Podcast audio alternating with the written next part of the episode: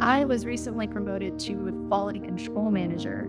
That's my official title. We ourselves are in the dirt, like digging, we're doing the work and we're trying to think of more than just the impact we have on having farmers that have our contracts. We're also trying to expand to think how can we help the community? What about the schools? What about these other things? So the impact that this oil has is obviously physical in many ways.